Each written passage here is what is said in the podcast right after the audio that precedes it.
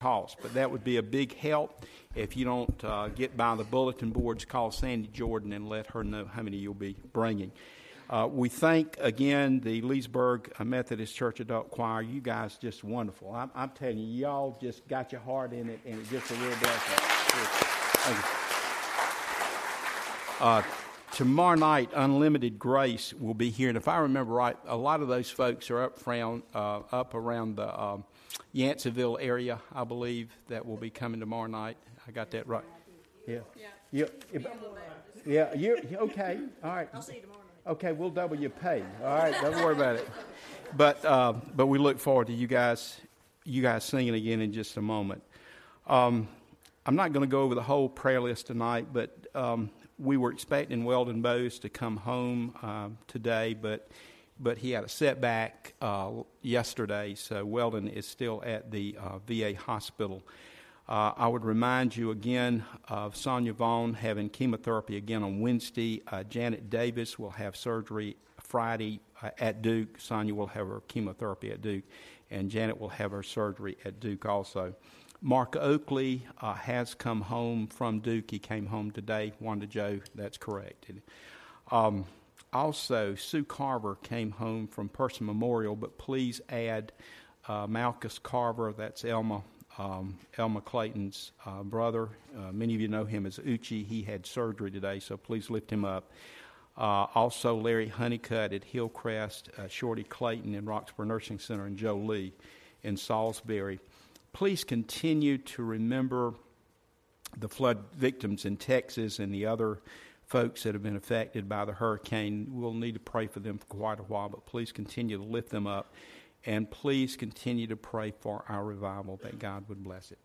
So let's join together now as we pray, okay? Father, we thank you for the privilege of being a child of God.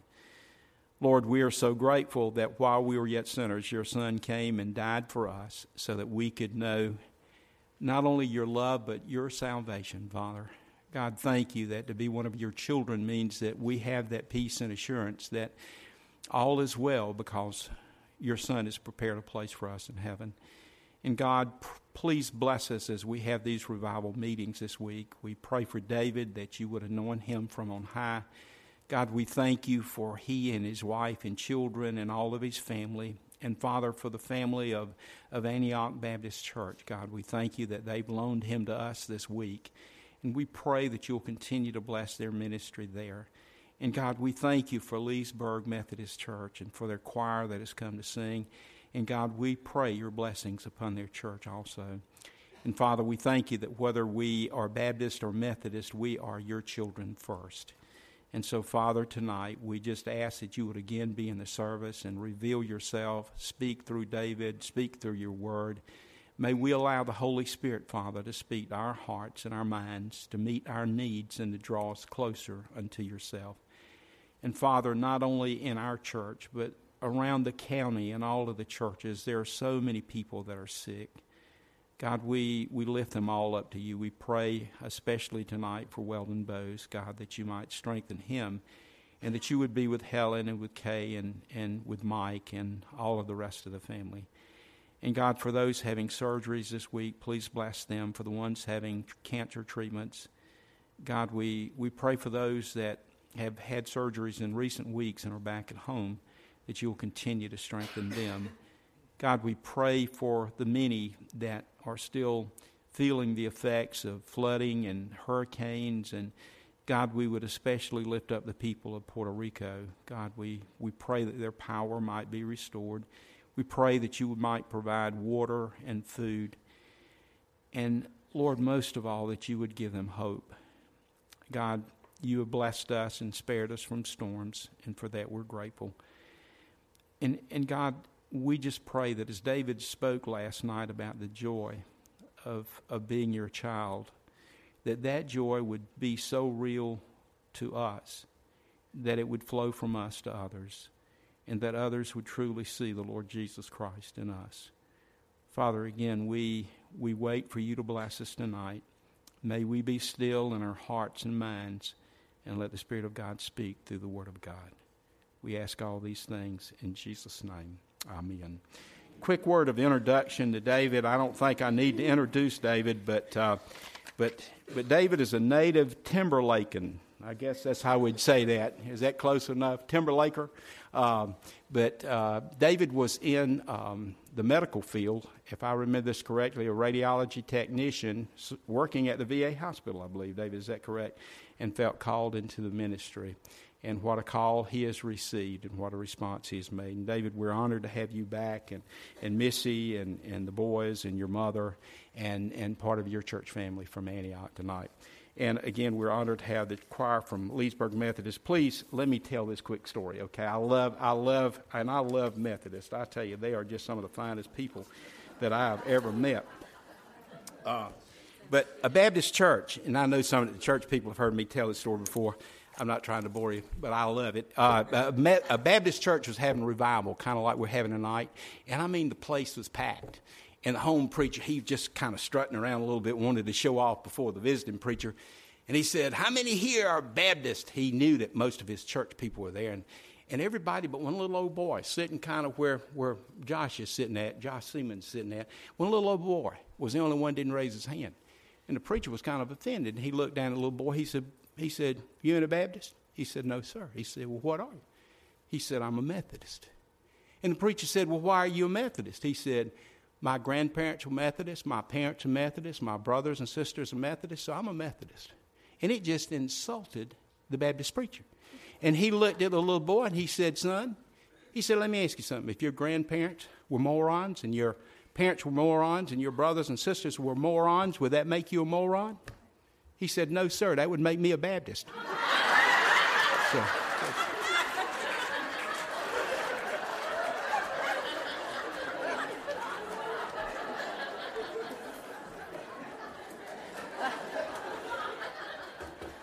like Mr. Cruz. I don't know if I can follow that.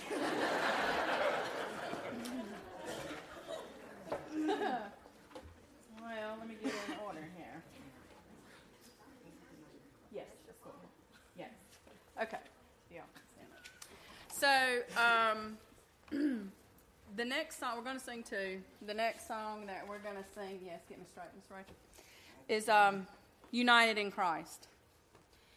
Um, at this time in our world when we have so much heaviness um, amongst us, um, I think we as Christians have to be united, no matter, as uh, Reverend Brown said, Baptist, Methodist, whoever, we are all under one God. Amen. And so we hope this song speaks truth.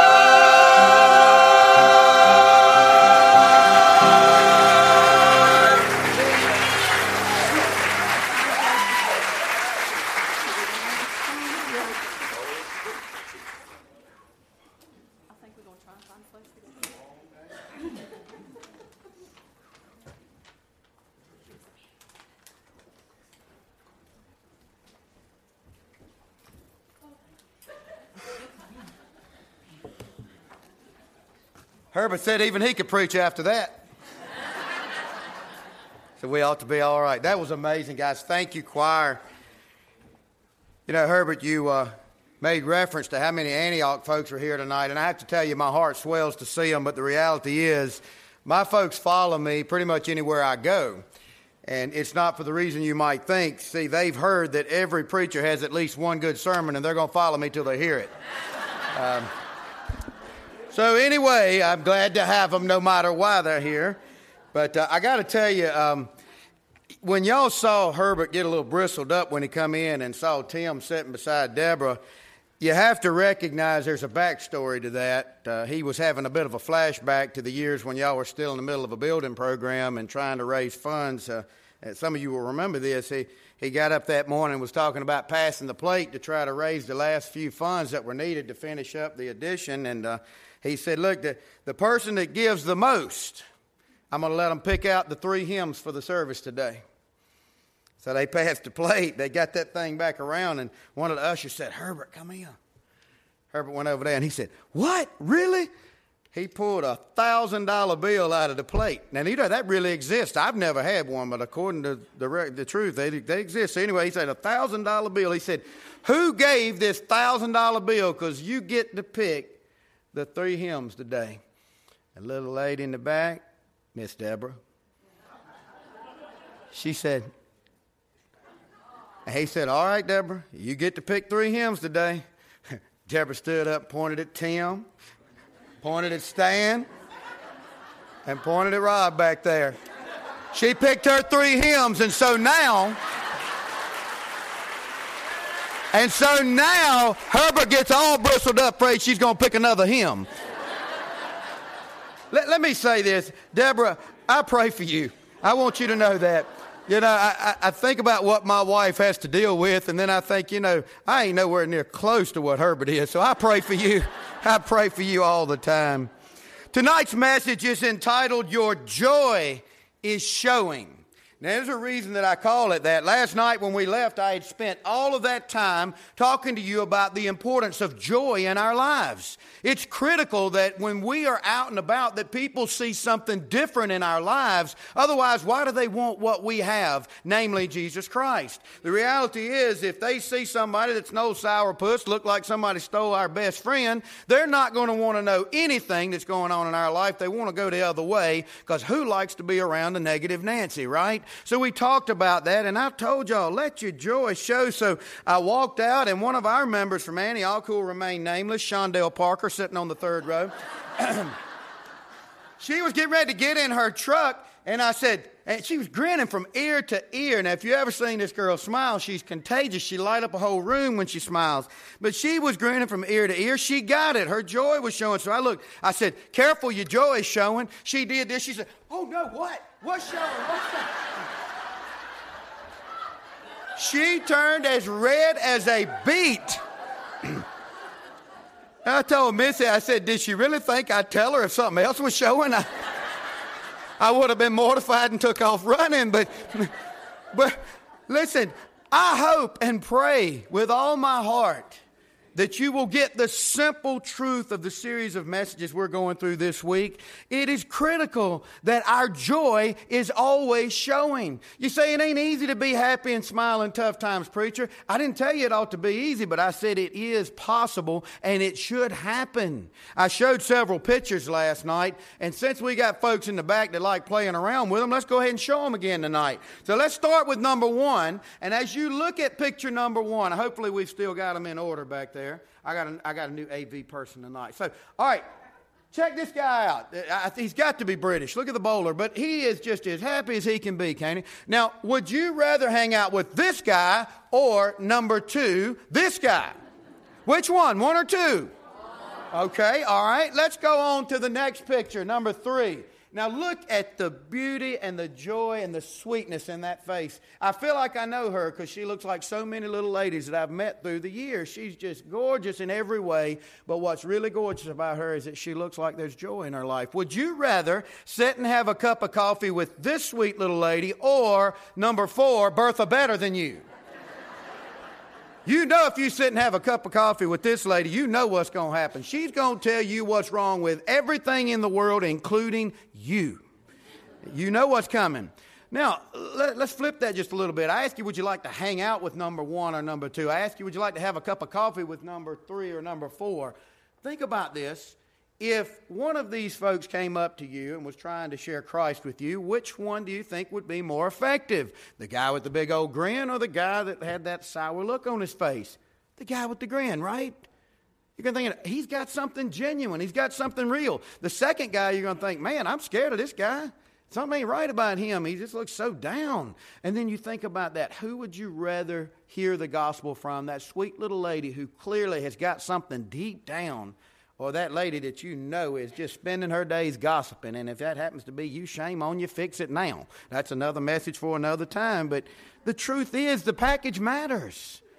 If Jesus Christ really indwells your heart, you understand that you're on the winning team. Nothing's ever going to shake you because you know no matter how bad it gets, the worst that can happen to you is that your last breath is taken from you and your next one is in glory where everything's perfect.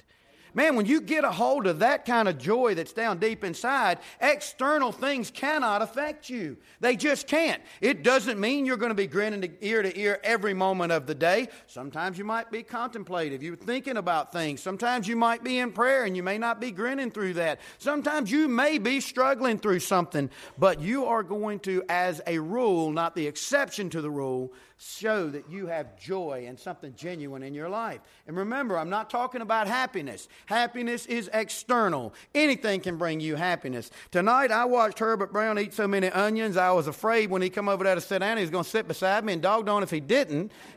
He, he was sitting there just eating them onions. He said, I'm glad you preaching tonight. And I'm thinking, me too, because at least you'll be about 10 feet from me. But he was eating those onions and just as happy as a pig in a poke. He really was. He was enjoying it. But I'll tell you, it, it, it's gone. You don't have them anymore. Don't you wish you had more? That happiness goes away. Why? Because the onions went away. Whatever your flavor happens to be that makes you happy, that's external, once you're done with it, it ain't long before you want it again because it's gone. I'm not talking about happiness. I'm not talking about something that comes from external factors. I'm talking about that which is so deep down inside that the world can't touch it. Nothing external can affect it. I began last night by talking to you about the importance of understanding Proverbs 15, 13, and Proverbs 17, 22. You don't have to turn back there, but it's real simple. In that message last night, entitled Day Makers or Bone Breakers, I read those two uh, verses in tandem, and what they say is a merry spirit makes a cheerful countenance. Then it also talks about how it's a good medicine. If you've got that joy in your life and it's showing, it's a good medicine, the prescription for lots of things. It also says that a spirit that is downtrodden, that is cast down, breaks the bones. It dries the bones and it makes people depressed. So cut it out. I told you the importance of the package, people seeing that there's something real inside. Now, you can't judge a book by a cover, but you can judge a Christian by their joy or lack thereof. I would tell you that is a fact. Amen. If there's no joy, I don't believe there's any Jesus. Because you got Jesus, you got joy. Moving right along, I went to 2 Corinthians 2:16 last night just to get everybody on the same page. And basically what that says is you are either the savor of life unto life to those who know Christ and those who don't, or you are the savor of death, the smell of death to those who do not know him. Think about that. So, what did I tell you with that? I said, look, we need a whole lot more stinky Christians that smell good for Christ instead of the ones that stink like the devil. You say, that's, that's really not proper grammar. I don't care. I'm not up here trying to teach an English class. I'm just telling you we need more stinky Christians that smell like Jesus Christ in a good way than the ones that stink like the devil in a bad way. Amen. Think about that. You may be the only Jesus some people ever see. And if you're running around like somebody licked the red off your lollipop everywhere you go, and every little thing that comes along tears you out of your frame, you may not be the Jesus that gets their attention. Think about it. Then I read to you 2 Corinthians 5:20. We are doesn't say we should be, it says we are ambassadors for Christ. What's an ambassador? It's real simple. It's somebody who comes on behalf of someone else with a priceless message someone more important than them with a precious message. What is more precious, more priceless than coming on behalf of the King who gave his very life for his creation so that they might come back to him and be reconciled and spend eternity with him when they breathe their last here? There's no greater message. The gospel is the message, and we are its ambassadors. But if you're walking around without your joy, people just may not get a hold to it. So, like Chondale, I hope you will leave here tonight and that your joy will be showing all over you. And I hope it's already started. I got a few comments this morning at the senior center. I really like that message. I was like, why ain't you smiling? anyway. But I told you also that last night, the reason we sometimes don't look like we have joy, even if we may have it, the reason we don't look like it, it's a matter of focus. You see, life happens. The devil's going to make sure of that. He can't stand you, and he certainly doesn't want you to be a good ambassador for him, for Christ. And so he's going to do everything he can to get you off target, to take that joy or the appearance thereof from you so that you cannot reach anybody with this precious message. And so we need to focus back in on those things that matter. And I told you last night, there's a lot of reasons for joy. If you turn on the news, it seems like everything is just going to hell in a handbasket, doesn't it? It really does. Because we're focused on all the negativity, and yes, there's plenty. There's plenty of it. Because our nation and our world has turned from Christ. And when you do that and try to do it your way instead of God's way, it's only natural that things aren't going to work out like they should. And so, yes, there's plenty of negative to go around. But I shared with you last night that even though we are terrified of the Islam nation, that Muslims are coming to Christ faster now than they have ever come to Christ. Read a book by David Garrison called A Wind in the House of Islam. They are coming to Christ faster and in larger numbers than ever before in history. And that's the fix to our issue. Not just the Muslims, that all people would come to Christ. People need the Lord. These people that we love to hate have an eternal soul, and what we should be doing is praying that somehow they would come to Christ. And thousands upon thousands of Muslims are doing so each and every day now. I told you that even though we're hearing about all the churches that are dying across our country, that new church plants are popping up. There's a boom right now of new church plants that are popping up faster than the old churches are dying. Now, I'm not saying it's good for any church to die, but some of those churches are dying because they've lost their joy and they've gotten away from standing on the Word of God, which is still and always will be the inerrant, infallible Word of God. And so maybe if they've gotten to a point where they can compromise this, it's time for the doors to close so that a new church can come along that will stand on it. I said it last night, I'll say it again. Stand behind leadership that stands on this book. Because if they're not, they're standing on shaky ground and you'll be following them right down as it crumbles. We need to be praying that that happens, but churches are popping up that believe this is the Word of God and are standing on it faster than other churches are dying. I also began to tell you that even now, regardless of how you feel about our president and the current political situation, it's a mess. Let's just be realistic. But regardless of how you feel about that, there's a Bible study going on for the first time in over 100 years, weekly in the House and the Senate. A true evangelical Bible study. Look it up, it's good stuff.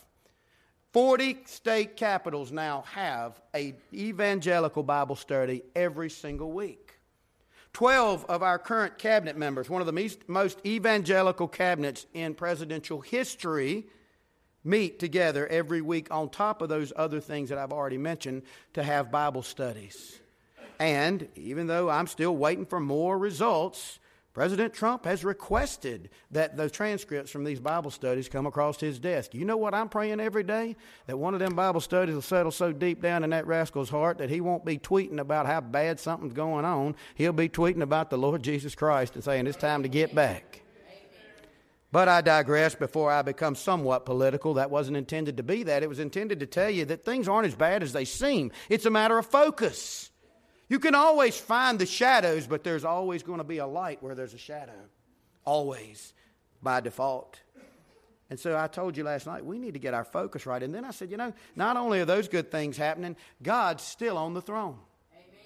Has he been dethroned? I mean, did I get the memo on that? No, he hasn't been dethroned and he never will be. We are on the undefeated team, and it will always be so. There's reason for joy. And then the last one I gave you was sort of an obvious one. You woke up this morning. It's nice to get a day older. That's a luxury that wasn't afforded to thousands today. Many people did not wake up today. Many people may not make it through the day. You're still here. There's so much to be joyful about and yet we focus on all the negative instead of that which should bring us joy. In order to have the right focus, to keep joy, and to display joy in our lives, as I shared with you last night, my son told me years ago that joy is about joy, J, Jesus, O, others, and Y, yourself. And so we're going to go through that for the next few nights. Tonight we're going to focus on the J, the Jesus, because if you can't come back the rest of the week, and if you don't hear anything else I say, I'm going to tell you if you want to have joy, you need to have Jesus. Amen. And so let me start with this Who is Jesus to you? That is the most important question you will ever answer in your life. And I hope that all of you have come to the understanding when I ask you, who is Jesus, that you would look at me and be able to say, Jesus Christ is the Son of God. He is God. He came and He gave His life a ransom for me. Real fancy church talk, right? What does it mean? It means He took the punishment for every knuckleheaded, stupid, simple thing that this guy and you and anybody else ever created had ever done or ever will do. Because you see, God's not going to allow imperfection perfection into his perfect heaven. It's just like an operating room. I've shared this with my folks before. If somebody's getting ready to operate on you, do you want a sterile environment or you want them to do it out behind a woodshed?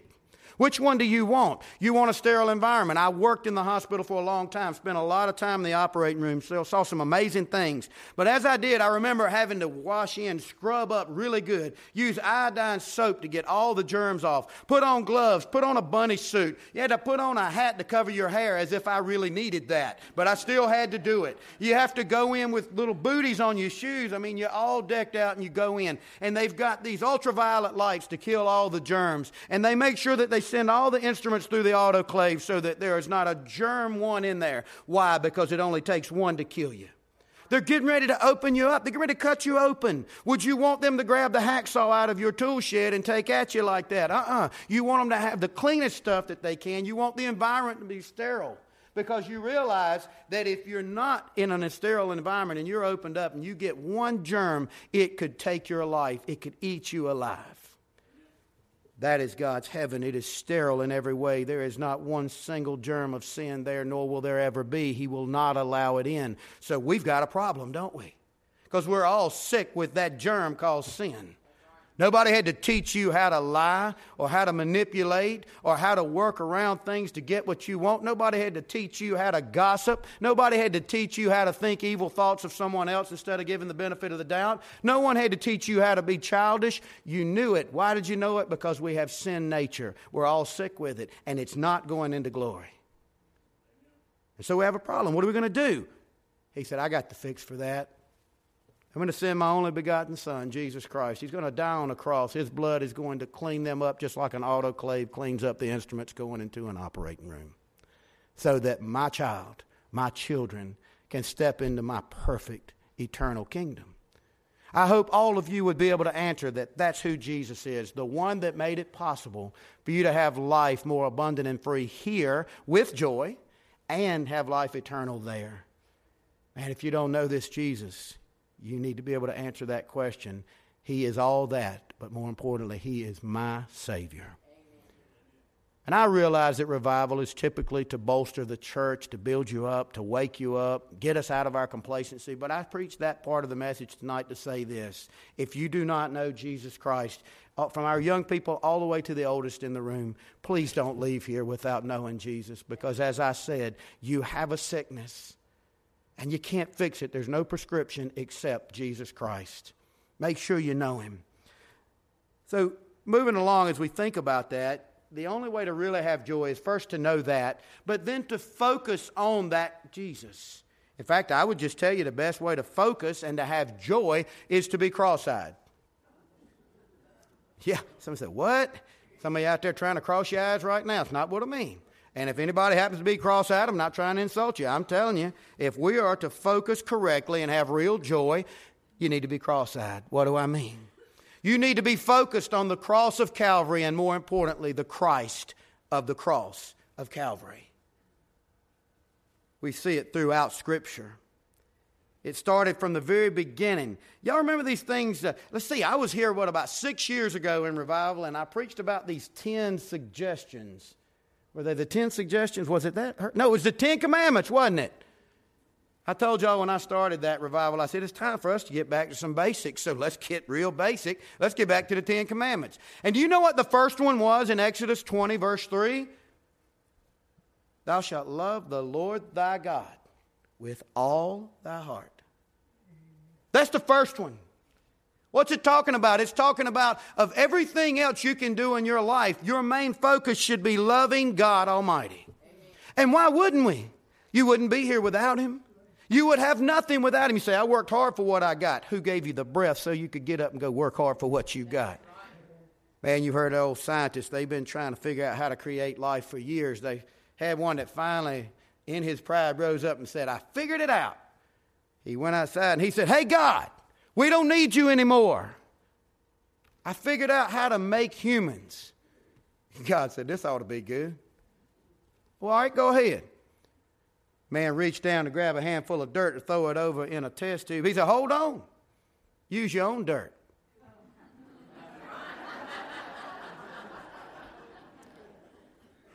Why wouldn't we love God? He is the creator of all things. And any man or woman, scientist, or anything that calls himself a scientist, or pseudo intellectual that says that there is no divine creator is a fool. Amen. How could we look at creation and say, oh, this just happened? Right. Come on, y'all. And I'd say it to their face. Why? Because the Bible says it. He that says there is no God is a fool. Think about that. Now, I like Lowe's Home Improvement. My wife saying, Yeah, amen, too much.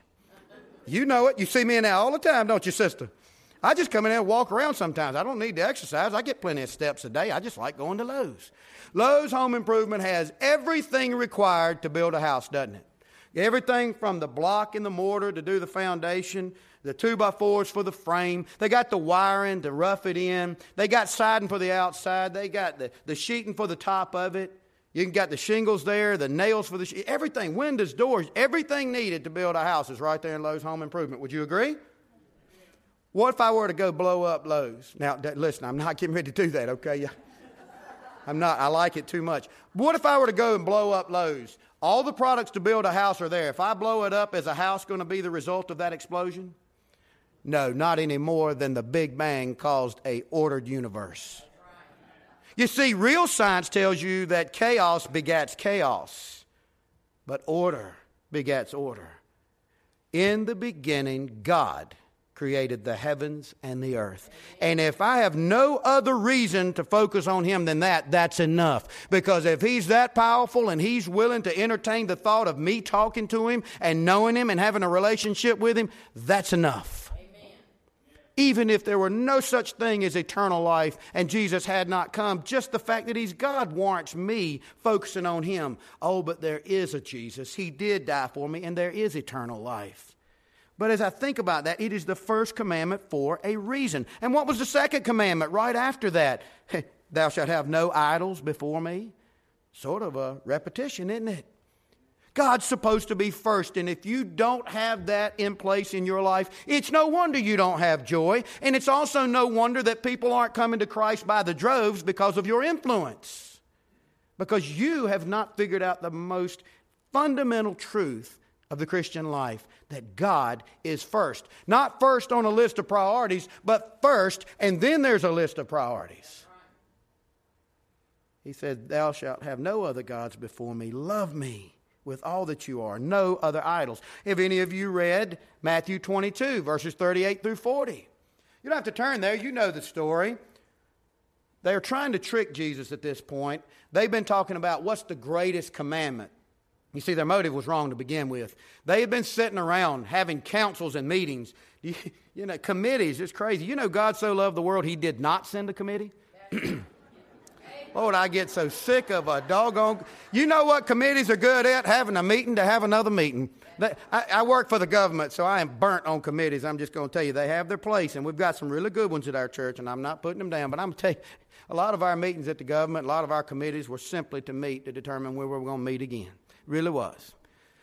But there were committees sitting around religious holy rollers. I despise religion. I really do.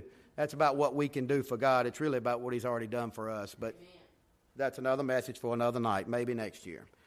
But the committees were sitting around talking. They said, let's figure out out of the 613 commandments that we're trying to keep to be good, which should never be your motive.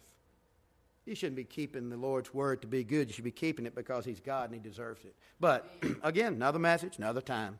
They're trying to figure out which one they could keep to make it easier on themselves. That's their motive. And so they're talking to Jesus and they said, Oh, we got him now. If all our committees and all of our knowledge and all of our studying, we couldn't figure out what the greatest one was, he won't be able to either. So this guy looks at him and he says, Master real condescending if you read the context. Master, which is the greatest commandment? Jesus never skips a beat in my Bible. He answers immediately. He says, Thou shalt love the Lord thy God with all thy heart, all thy might, all thy strength, everything that you are. And then I love what he does. He don't stop there. He always gives a little extra. He said, the second one's like it, love your neighbor as yourself. Now, we're going to get to that one tomorrow night. But he begins in Matthew 22, 38 through 40, by saying the first and greatest commandment is just to love God. He is restating that first commandment and that second commandment. And he is restating what you need to hear and convince yourself of if you want to have joy and make a difference in this world and in the one to come. He's saying, Love God first. And he goes on at the end of that to say, and you can hang the rest of it on those two.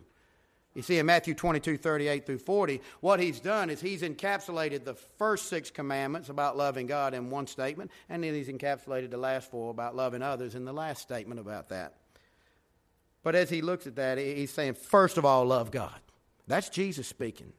And then there's this little verse called Matthew 6:33 that I absolutely love, and many of my folks have heard me say it incessantly. It's real simple. Seek ye first. What was it? Seek ye what? first the kingdom of God, and all these things will be added unto you. Seek ye first the kingdom of God and his righteousness, and all these things will be added unto you. Are you starting to get a picture here of what I'm trying to get across?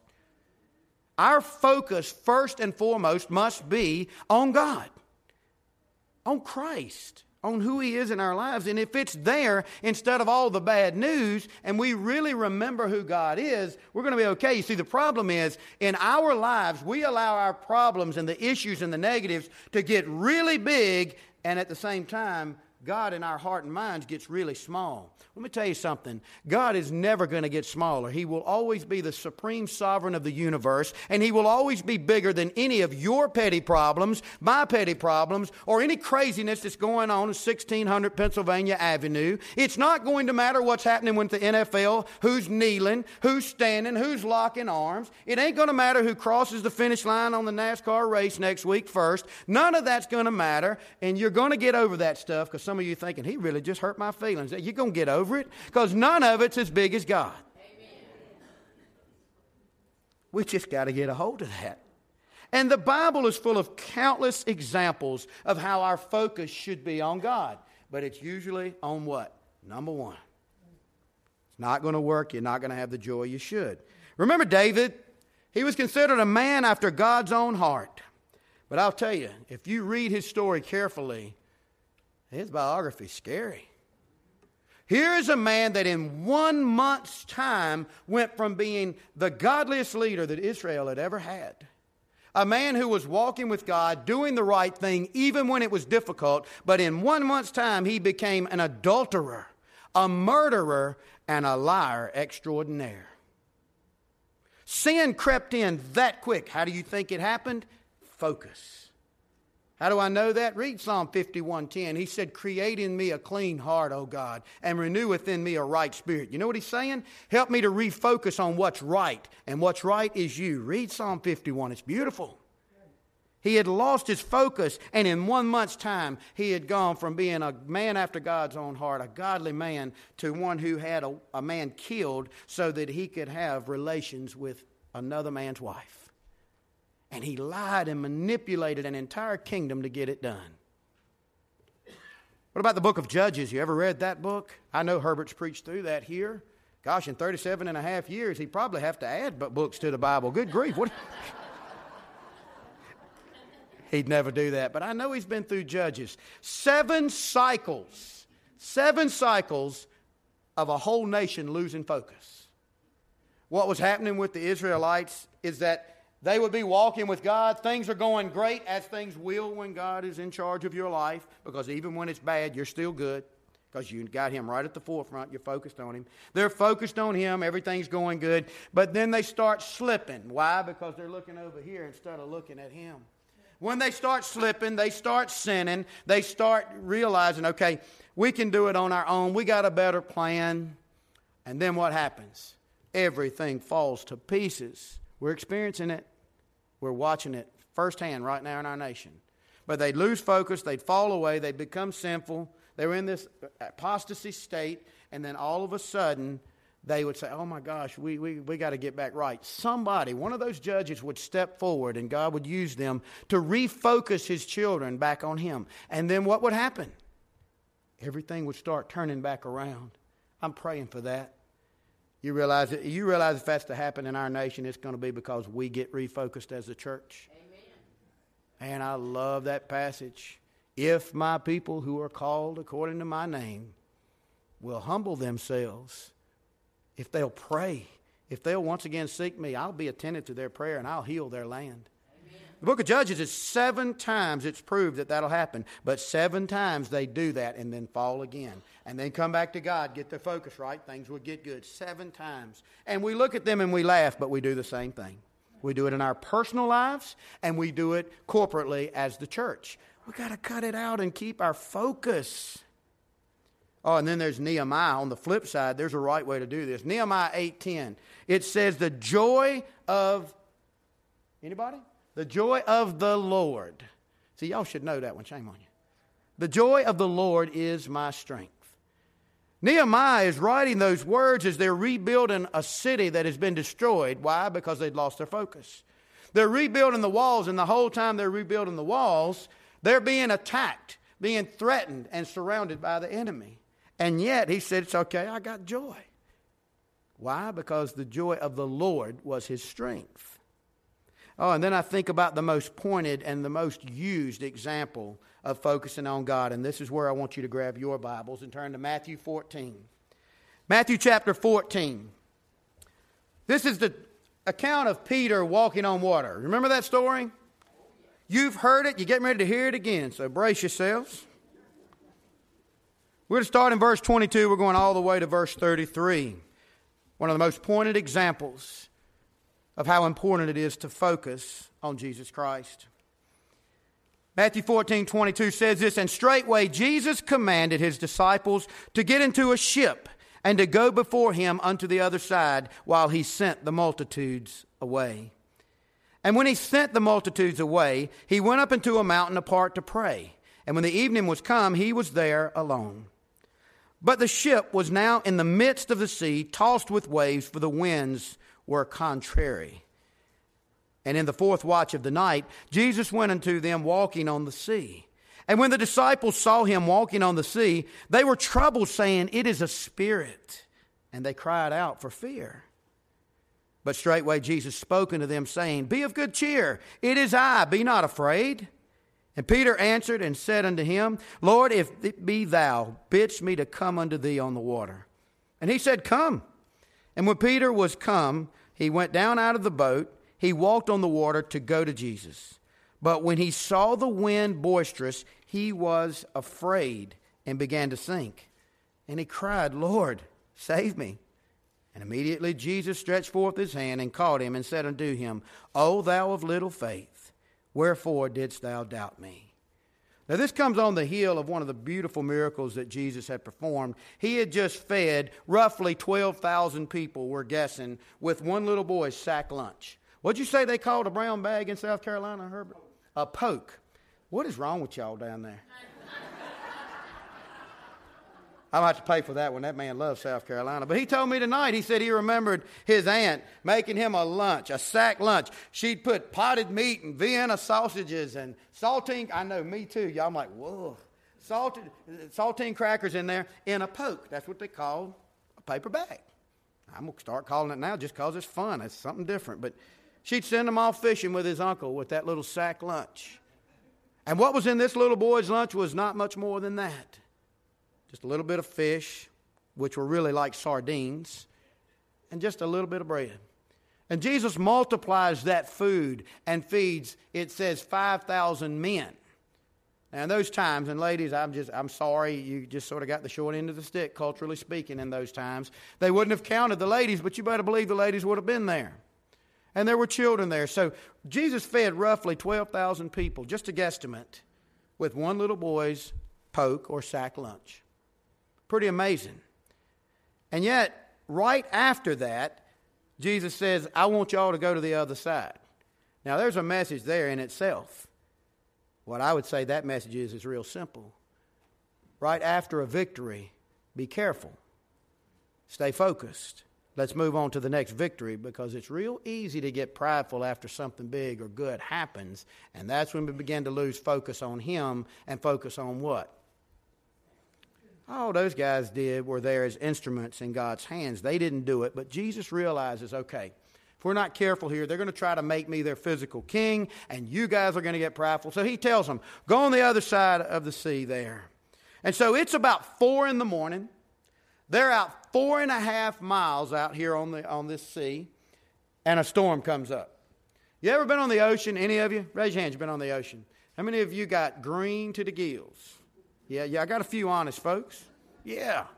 Man, you go out there and it's just different, right? Why? Because you're just doing this all the time. I will never forget being in the Philippines a few years back on a mission. Missy and I were getting ready to go across to a volcano to the other side of this body of water on the Philippine Sea. And as we get ready to get in this thing they called a boat, I was like, oh, that's not bad. It's this really nice long boat there. I'm like, that won't be bad. And then this other little boat pulls around the side that looks like a bathtub with a couple of oars on it. That's what we rode across. I kid you not, we rode across there and it was just like this the whole time. Thank goodness we didn't get sick, but it was something. And the sea was relatively quiet. Can you imagine those of you that raised your hands and those who didn't? Can you imagine being on a sea when a huge storm comes up? It says it in real flowery language here in the King James. It says the winds were contrary. Let me tell you what was going on. It was a bad storm and they were getting scared. They were terrified. And all of a sudden, about 4 o'clock in the morning, it says the fourth watch, about 4 a.m., something comes walking up on the waves. Now, I don't care who you are, that ain't normal. I mean, you, you can be like, what in the world? You're probably going to be thinking you shouldn't have drank whatever that was they handed you. Or you're going to be thinking, I'm getting sick and my mind's going, this is bad, I might be getting ready to die. And they're scared, they're terrified, and they look out there and they think they've seen a ghost. They're already in the middle of a storm, it's already scary, they're probably seasick to some extent, and then here comes what they think is a ghost. A little bit out of sorts. We all would be. And he says, Don't worry, it's me. And I want to tell y'all something as a bit of a side message here. Nothing should be able to shake you in your life. Nothing should be able to steal your joy. Because I don't care what storm you're in the middle of or how many storms you have to go through, Jesus is standing there saying, It's okay, I'm right here. Amen. And I got this. Amen. Oh man, if God be for you, who can be against you? Have you read that Romans 8:31? If God be for you, who can be against you? Nobody. You see, Jesus is reminding them, hey, I got you. It's okay. You can relax. For every wave that was moving out there, he knew exactly what to do to stop it. He was walking on it. And he tells them to relax. And I'm going to tell y'all that. Y'all need to settle down. And by y'all, I mean Christians all over the globe. People need to see that we believe in something stable and that no matter how bad the storm is, we're okay because we know who's in control. So he says, settle down. Well, Peter, he was that apostle with the foot shaped mouth. You know those folks. If it comes up, it comes out. Peter was that guy. And I've got great friends like that, and I really do enjoy them. Sometimes they cause me extra work because I have to sort of, you know, clean up behind them a little bit because they've been a little abrasive or hurt somebody or whatever. But I love my friends like that because I don't have to wonder what they're thinking. You know, as a preacher, people tell me what I want to hear, and then I have to figure out in between the words what they really mean. You know how that goes, don't you, preacher? Don't nod your head. Uh, but, but when there's somebody like Peter, you don't have to wonder. He just tells you straight out. So Peter jumps up and he's like, It is Jesus. He said, If that's really you, Tell me to come out there to you. I want to walk on water too. Now, I tell you, we give Peter a bum rap, but that's a big deal right there, folks. Do you have enough faith to step out of the boat in the middle of the storm? He did. Oh, yeah, he messed up here in a minute. We're going to get to that. But he had enough faith to get out. The other 11 rascals sat back, just hoping he was going to calm the storm and everything would be okay. Uh, he wanted to do something more. He said, Call me to you. What did Jesus say? Come on. Come on. And that's what he's saying to y'all. That's what he's saying to me. He's saying, I got you. Storm's bad, but I got you. And how about you step out here onto the waves with me and let's get some work done? And if you just say, like Elijah, Here I am, Lord, send me. Remember Isaiah, Here I am, send me. So many of those prophets, so many of the heroes of the scripture said, Here I am, send me. You know what he's going to say? Come on. So Peter steps out, and what does he do? I tell you what I would have done. I probably would have sunk like a rock. I'm just being real. Because I'm telling you, that's a lot. It's a lot to be able to step out and to focus on Jesus and not focus on a bunch of waves lapping at you, knowing that you're standing on a sea that in some places might have been 16 miles deep. 16 miles, that's crazy. I'm not stepping out on that. But even if I had, I probably would have lost focus and been trying to steady myself and went down. Not Peter. He walked on over there to Jesus. But he was only walking on water as long as he was focused on what? What happened when he looked away at the waves? went down. Started screaming like a little girl. You say, You want there? Listen, I know men. They rough and tumble until something starts going wrong, and then they scream like little girls. Y'all know it's true. Y'all know it's true. Come on. See, me and Herbert in and out of hospitals all day long, all week long, week after week after week. And Herbert, go on and say it now. I'm going to put you on the spot. Which one's tougher? when it comes to sicknesses and surgeries, men or women? Oh. women, women are, because men are big babies when it comes to stuff like that. We milk it, and try to get all the attention we can get. And ladies, I'm just telling you, please give it because we need it. Moving right along. Peter took his eyes off of Jesus and he went down and he started screaming, Lord, please help me. What happened? Jesus said, No, you put yourself in that mess. Get yourself out of it. Somebody throw him a life preserver. Uh uh-uh. uh He reaches down, he grabs him, and he picks him up. So I'm going to tell you several things here. First of all, have faith enough to step out of the boat. God's asking you to do something. He doesn't want you to be a spectator. Christianity is not a spectator sport. You are not supposed to be kicked back in your lazy boy pews, getting comfortable, being fed all the time, and never willing to help somebody else. Never willing to do anything. That's not Christianity. Love is not give and take, love is give. Amen. You've been given the love that is unbounded. It's time to get up and do something with it. So when you have an opportunity, step out of the boat, no matter how crazy it is, no matter what the storm or the craziness looks like, and trust the Lord to go with Him. But when you do get out there, if something goes wrong and you start to sink a little bit, cry out to Jesus. I love what the choir sung tonight. Give me Jesus. Amen. Cry out to him, and you know what he's going to do? He's going to pick you up. Now, if I haven't given you any reason for joy yet, I don't know what else I can do. What I'm telling you is that He's calling you. He wants to use you. He's going to equip you and enable you. And when you do stumble, as you will, He's going to pick you back up, dust you off, and send you on. He is not the God of second chances. He's the God of third, fourth, fifth, millions of chances. Thank the Lord for it. He'll pick you up and He'll get you going. That's reason for joy. But the overall point I want to make tonight from that one little passage is that Peter was able to do the unthinkable able to defy the laws of nature because he focused on the one who wrote the laws of nature. He focused on the one who has no laws, no bounds, no limits. As long as he was focused, he had joy. Because can you imagine? Peter is the only human being ever to live that could say, I walked on water. That's joy right there. We love bragging, don't we?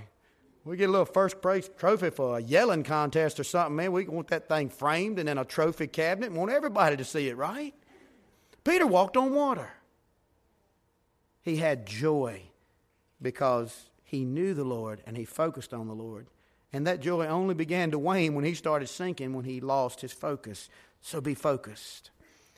Here it is, folks. Focus on yourself, you're going to be distressed. Focus on the world, you're going to be depressed. But if you focus on Jesus, you're going to be blessed. Amen.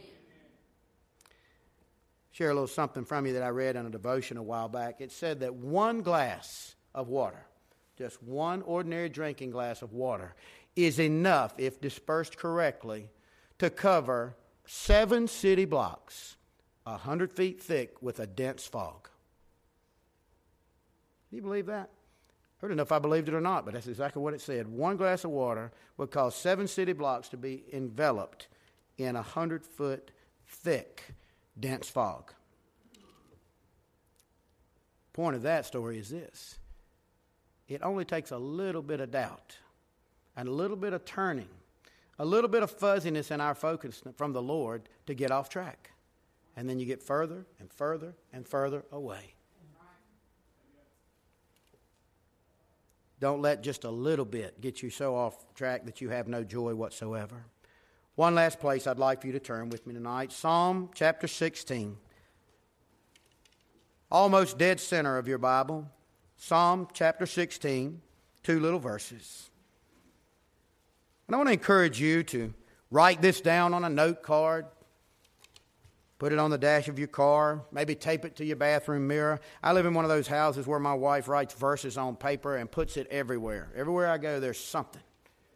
It's a good idea to put this one somewhere because if you will practice this one, your joy will be full. Psalm 16, and I'm going to be looking at verses 8 and 9. Psalm 16, verses 8 and 9 the psalmist, this happens to be David, he said, I have set the Lord always before me, because he is, my, is at my right hand. I shall not be moved. Therefore, my heart is glad, and my glory rejoiceth. My flesh also shall rest in hope. You know what he's saying here? He's saying that I have put Jesus, I've put God right at the forefront of my life and I focus on Him. And because of that, I will not be shaken. I will not be depressed. I will not be distressed. I will not be moved. I'm good. He says, I'm going to have joy. You remember I shared that Hebrew word with you last night? That fancy word that meant giddy, joy. He's saying, I've got him at the very forefront of my life. I'm focused on Jesus, therefore I will not be moved, and I will be giddily joyful. And I'm also going to have hope, no matter what if we would practice this one thing, if we would focus on Him and let our joy show, we really could make a bigger difference in this world than we're making. Amen. So, folks, let me encourage you to put on your joy and let it show. This morning I woke up and one of the many devotionals I read, it popped up on my phone, and the title of it was Ambushed by Joy. I thought, well, who'd have thunk it? I said, Missy, you're not going to believe this. My devotion this morning is ambushed by joy. What it ha- what is saying in that devotion is basically that this person woke up and his blessings began to run through his mind and his heart, and he began to realize, man, how can I not be joyful? And I'd ask you the same question how could we not? Focus on Jesus, you're going to be. Amen. And you'll be able to get out there and ambush the enemy and grab people because of your joy. May it be evident. May it be real. May it never leave you again as life happens. Father God, thank you for these people. Thank you for their patience in coming out on a Monday night of all nights. Lord, eh, the work week always has to start with a Monday, and we just hate them sometimes. Seems like everybody's just pent up all the craziness over the weekend. They're ready to cause us aggravation, and Monday sometimes just tough. But Lord, these people have come out to your house on a Monday and they've been patient. Listen to some beautiful singing and then listen to me preach. But God, I pray that they'll be blessed for it. I pray that with all the words I've said that they'd recognize that there is one word above all of them that matters and will give them real joy, and that's Jesus. Like the choir sang tonight, give me Jesus. And I pray that every soul in this place will be singing that until their last breath. And the more Jesus we get, the more joy we're going to have. The more joy we've got, the more we ought to show it. And the more we show it, the better ambassadors we're going to be for you. Lord, help us to be out there understanding that we are witnessing every moment of our lives, whether we intend to or not. And our joy is a huge part of that witness. Help us to grasp the reasons why we should have it and to let it show. And I pray this in the precious name of Christ.